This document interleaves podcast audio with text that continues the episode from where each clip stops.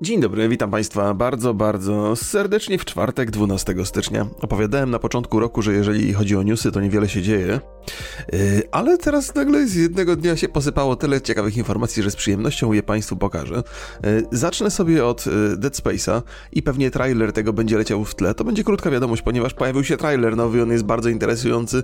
Premiera tej gry jest 27 stycznia, tam wiele się nie zmieniło, ale opowiadam o tym, dlatego że trailer jest fajny. Chcę go Państwu puścić w tle, o ile nikt się nie przyczepi do praw autorskich, bo teraz coraz trudniej w tym.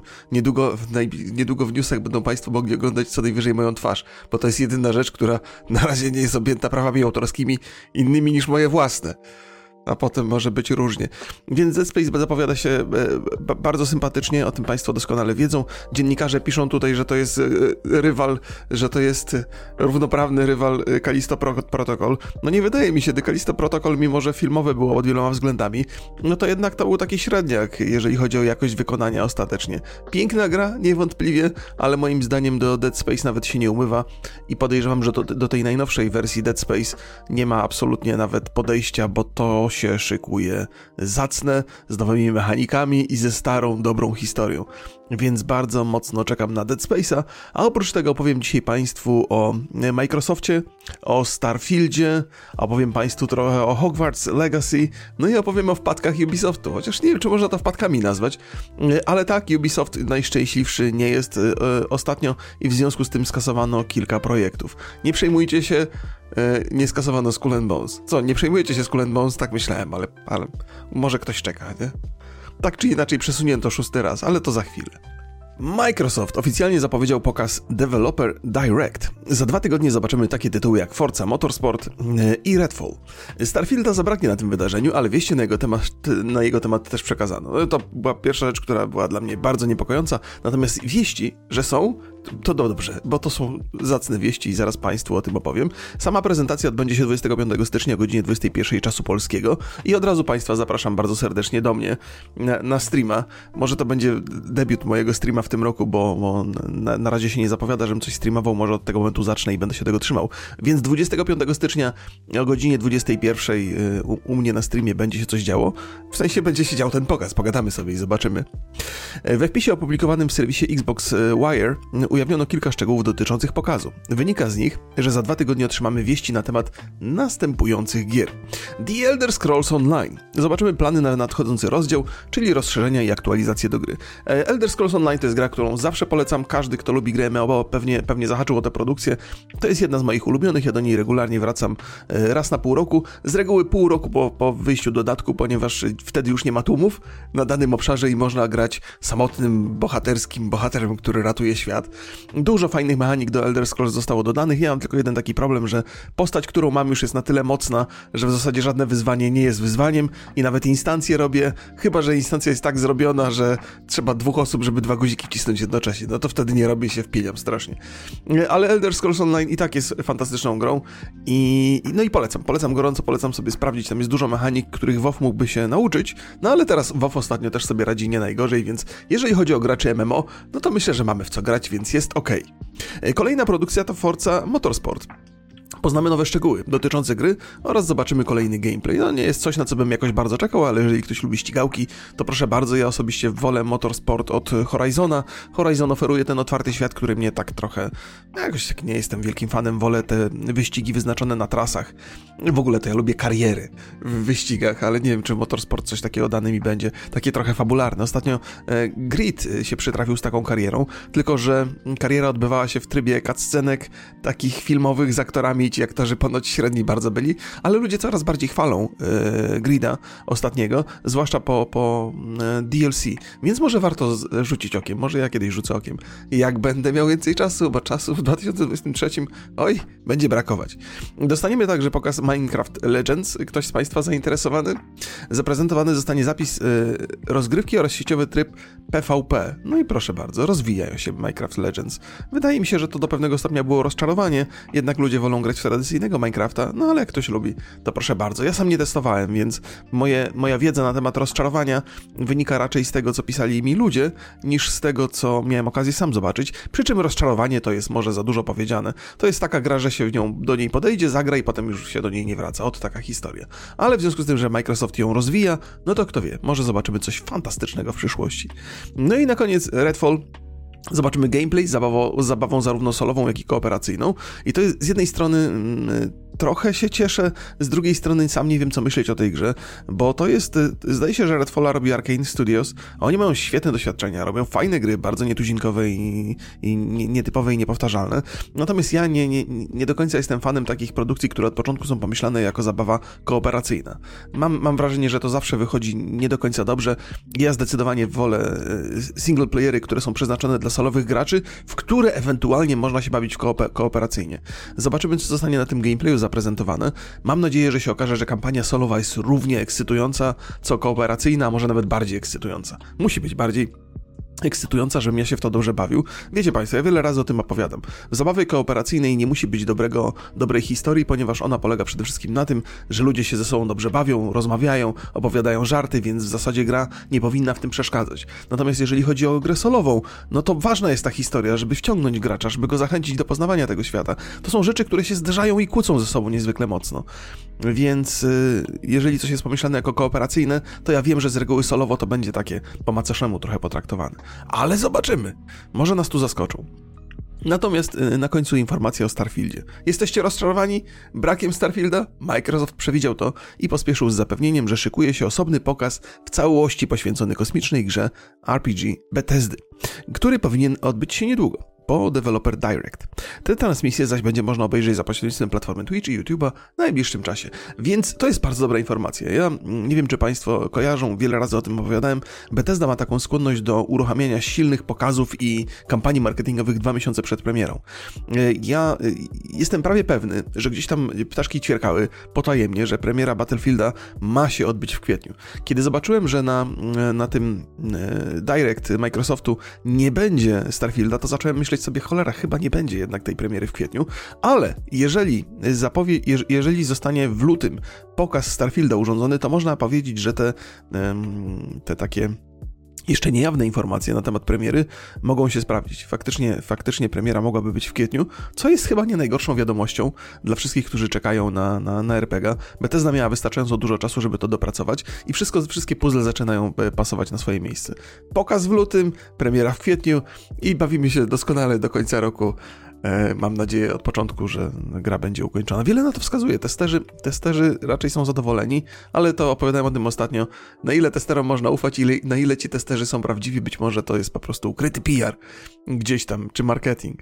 No to dobrze by się stało, bo Microsoft zdecydowanie potrzebuje premiery, która by... No bo jest tak, no jak się popatrzy na dokonania PlayStation, no to widać, że tam są takie gry, które zwracają uwagę. Raz na pół roku wydają takiego hiciora, że czapki z głów. Natomiast Microsoft no, ciągle ma z tym problem. No, ja im kibicuję, ja lubię tego Game Passa i fajnie, gdyby się wydarzyło coś wielkiego. Sam ten Developer Direct, no nie zapowiada się jakoś tam super ekscytująco. No nie są takie tytuły, o których byśmy nie wiedzieli, ale na które super mocno czekamy. Tylko Starfield, nie? Więc niech to się uda i mam nadzieję, że będziemy się świetnie przy tym bawili i mam nadzieję, że faktycznie w kwietniu będzie ta premiera, bo pod warunkiem, że gra będzie gotowa. Ubisoft jest rozczarowany sprzedażą swoich ostatnich gier, więc szuka oszczędności, skupia się na największych markach i kasuje 3 niezapowiedziane projekty. Dodatkowo przesunął premierę Skull and Bones już po raz 6. No, Ubisoft jest rozczarowany, ale w zasadzie czemu mieliby być rozczarowani? Przecież w zeszłym roku nie wyszło nic takiego dużego, co jest jakby takim... ważnym produktem dla ich marek, więc trudno się dziwić, ale być może no, liczyli na więcej, no, każdy liczy na więcej. Normalna sprawa i się przeliczyli akurat tym razem. Ostatni rok nie był dla Ubisoftu zbyt łaskawy. Firma wydała dziś zaktualizowaną wersję prognoz finansowych na rok fiskalny 2023-2024. Wynika z niej, że zarobki francuskiego giganta są poniżej oczekiwań i szuka on oszczędności. Z opublikowanego raportu można dowiedzieć się wielu interesujących szczegółów dotyczących planów Ubisoftu na najbliższe lata. Firma szacuje, że w trzecim kwartale roku fiskalnego 2022-2023, zakończonym 31 grudnia roku ubiegłego, wypracowała 725 milionów euro netto przychodu. Pierwotnie zakładała, że kwota ta będzie wynosić 830 milionów euro. No to nie jest taka wielka, bardzo w plecy. Oczywiście jak się prognozuje tego typu rzeczy, to lepiej, żeby potem mieć lepszy wynik niż się ostatecznie uzyska, więc zakładali pewnie z miliard. To może wpłynąć chyba pozytywnie na giełdę. Ja nie wiem, czy Ubisoft jest na giełdzie, czy nie, nie śledziłem tego za bardzo, no ale lepiej mieć więcej niż mieć mniej, to jest sprawa jasna. I lepiej przeliczyć się w drugą stronę, w sensie założyć mniej, a zyskać więcej, bo wtedy ma się wrażenie, że firma rośnie i wszyscy dziennikarze piszą artykuły. Ubisoft zakładał, że zarobią tylko 500 milionów, a zarobili 725. Jest to ogromny sukces. Różnica w przewidywanych przychodach wynika ze słabej sprzedaży gier wydanych w ostatnich miesiącach. Just Dance 2023 i Mario plus Rabbids Sparks of Hope.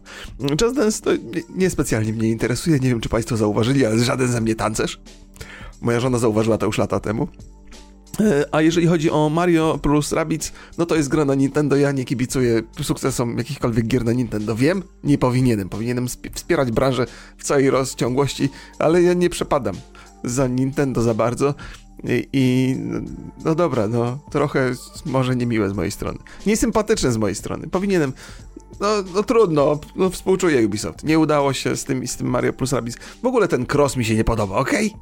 Mario plus Rabbids, ale dobra, bo to jest w ogóle strategiczna gra turowa, ja sobie kupiłem ją. Znaczy pierwszą część sobie kupiłem. Pomyślałem, że się będę dobrze bawił, ale mnie totalnie wywaliło od razu. Ja się nie nadaję do tych gier Nintendo. No więc wydali takie gry, które no nie gwarantują sukcesu. Ja rozumiem, że Just Dance do tej pory się sprzedawał jakoś wyjątkowo dobrze i to była ważna marka dla nich, no ale nie tym razem. A Mario plus Rabbids, no nie wiem dla kogo to miało być. Poprzednia część ponoć nawet nieźle się sprzedała. No, może ludzie zobaczyli, że to bez sensu. Tak jak ja.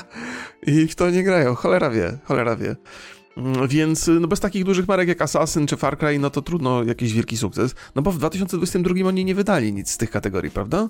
Dobrze pamiętam, że Far Cry poprzedni był w 2021?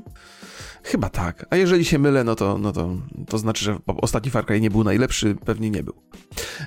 Znaczy nie był, okej? Ustalmy sobie to. Firma będzie skupiać się na rozwoju swoich największych marek, takich jak Assassin's Creed, Far Cry i Tom Clancy's The Division. Swoją drogą chyba wszyscy czekamy na trochę restart marki Far Cry. Ostatnia gra, to jest tak, że z jednej strony można się było w nią pobawić, ale ona po pewnym czasie robiła się dosyć nudna, tam nic ciekawego w tym świecie nie było, on był taki trochę zaburzony, za dużo śmieszności ten Ubisoft próbuje tam wrzucać. Ja parę razy już o tym opowiadałem, że mnie już kompletnie rozbroiła misja, w której kogut niszczy dokumenty dyktatorskie, bo go denerwuje dyktatura. Ja rozumiem, że śmieszki do pewnego stopnia mają sens, ale na miłość boską, no wszystko ma swoje granice, nie? Jeżeli świat robimy taki trochę prawdziwy, oparty na ludzkich dramatach, to tam kogut, który podejmuje świadome decyzje na temat dokumentacji dyktatora, no jest trochę bez sensu, nie? Jest kompletnie bez sensu. To nie jest to poczucie humoru, które ma sens, bo ono przekracza jakiekolwiek granice absurdu. I ten Far Cry w ogóle mi się nie podobał, przez to on był przepełniony takimi głupotkami. No więc nadchodzi reset i jestem ciekaw, jak to zresetują.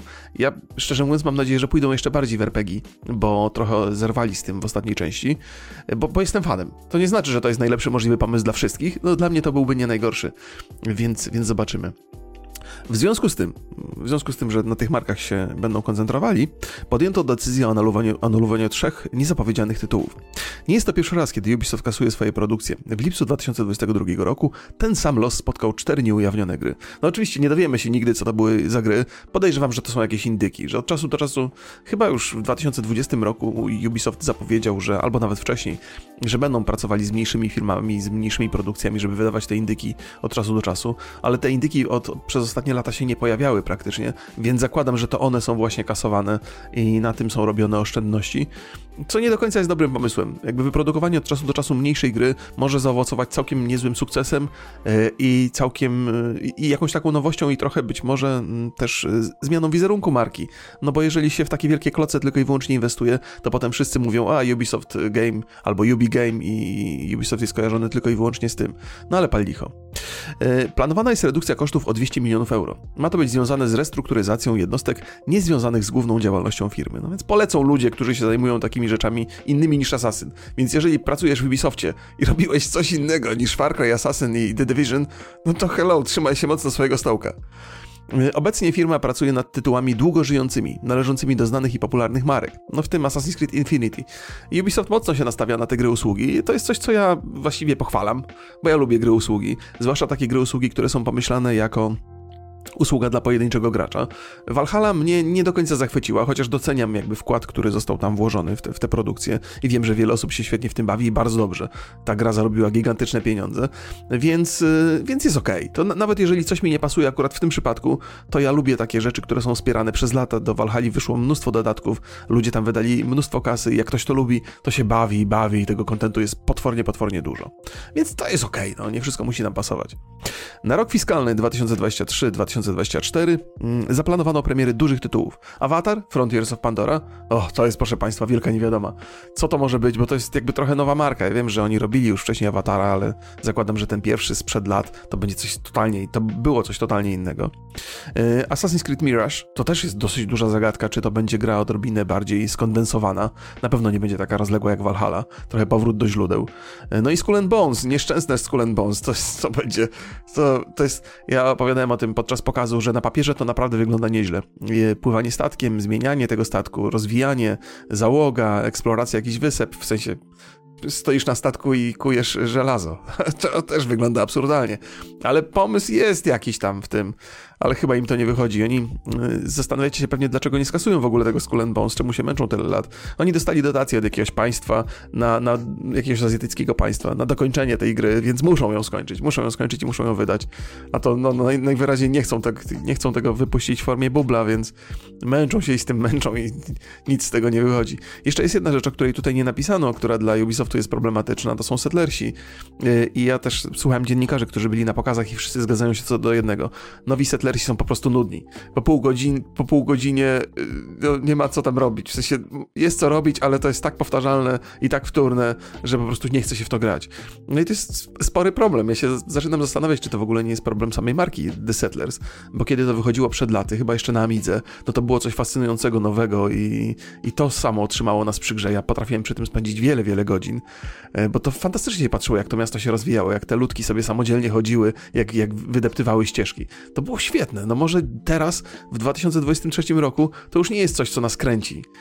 Nie jest coś, co potrafi nas rozbawić i przytrzymać przy komputerze. No czasy się zmieniły, gracze się zmienili, może po prostu ta gra już jest na tyle staroświecka, że to nie zadziała. Może na tym polega problem. A może Ubisoft próbuje na siłę jakieś tam nowe pomysły wrzucać i to nie działa, więc cały czas przenoszą, cały czas kombinują. Ta premiera ma się chyba odbyć dziś za pół roku. Podejrzewam, że to będzie raczej trzeci kwartał 2023 i nie wiem, czy ten czas wystarczy Ubisoftowi, żeby sprawić, by nagle ta gra stała się ciekawa. To jest pół roku, to się wydaje dużo, nie? Jeżeli masz dokończyć tylko grę, ale jeżeli masz zmienić cały ten rdzeń rozgrywki, żeby on z nudnego zrobił się ciekawy, to może się okazać niewykonalny. To tyle, jeżeli chodzi, proszę Państwa, o Ubisoft nie do końca dobre informacje. Simon Pegg dołączył do obsady dziedzictwa Hogwartu. Ten znany brytyjski aktor wcieli się w niesławnego dyrektora tytułowej szkoły magii i czarodziejstwa Phineasa Nigelusa Blacka. Proszę bardzo uważać przy wymawianiu drugiego imienia, gdzieś tam zwłaszcza na YouTubie, bo można mieć straszną wpadkę, którego gracze mogą kojarzyć z książek o Harrym Potterze oraz ich kinowych ekranizacji. Ja bardzo lubię Simona Pegga i nie do końca jestem pewien, czy to fajnie, że on wciela się w rolę Phineasa, bo Phineas jest dupkiem strasznym i taki był w książkach i w filmach. Ale być może dla aktora to jest spore wyzwanie, albo właściwie nie tyle spore, co przyjemne wyzwanie. Zagrać postać negatywną, która musi się wyróżniać tym, że jest trudna do zniesienia.